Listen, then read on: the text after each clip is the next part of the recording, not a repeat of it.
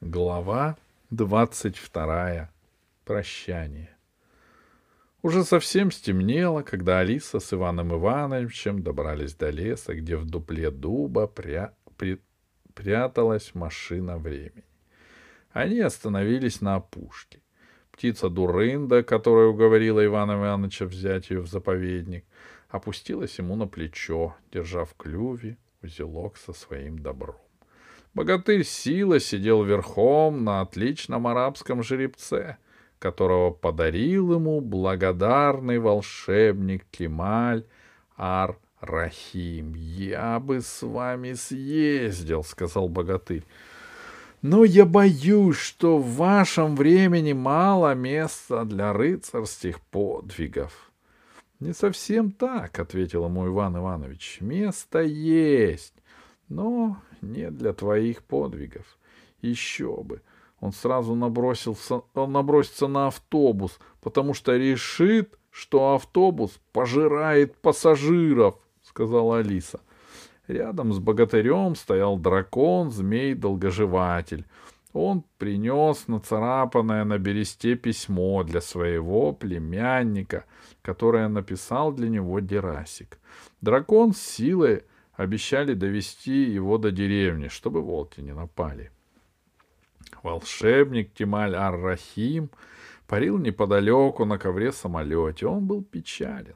Птица Дурында рассказала ему о легкомысленном поведении его дочери, и он собирался с рассветом, оставив верблюдов здесь, пусть идут своим ходом, улететь домой, чтобы навести там порядок. Потом из воздуха возник волшебник Ох. Он держал на ладони маленькую прелестную фею, вокруг которой распространялось золотистое сияние. «Я очень рад, Иван», — сказал он, — «что все обошлось. Прости, что не смог сам слетать с тобой в Аравии, но, сам знаешь, собрание прерывать нельзя». «О чем вы договорились?» — спросил Иван Иванович. «Как и положено в таких случаях».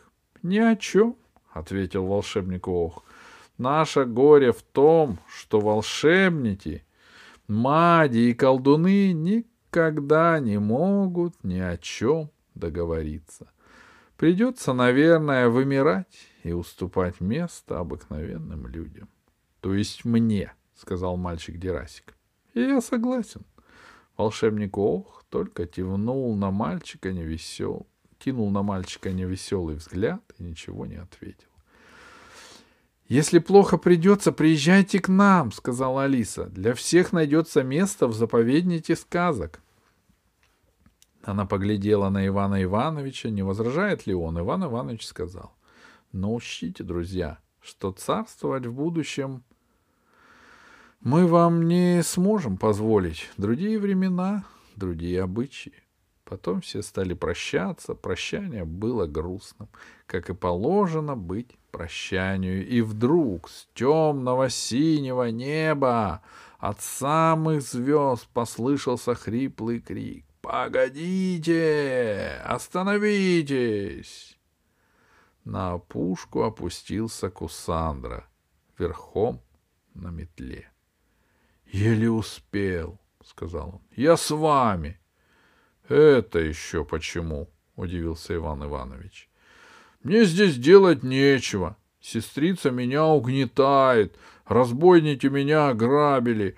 Курочку-рябу сожрали. Золота у меня нет. Ледник надвигается». «Нет, — сказал Иван Иванович, — от тебя было слишком много неприятностей. Я заблуждался, у меня было тяжелое детство, я перевоспитаюсь. Вот, видите, я метлу сестрицы украл, я буду ее, ею заповедник подметать с утра до вечера». Иван Иванович посмотрел на Алису. Алиса посмотрела на птицу Дурынду. Дурында на волшебников, волшебники на богатыря, богатырь на дракона, а дракон за всех ответил: «Возвращайся-ка ты, Кусандра, к своей сестрице». «Ах так!» — возмутился Кусандра.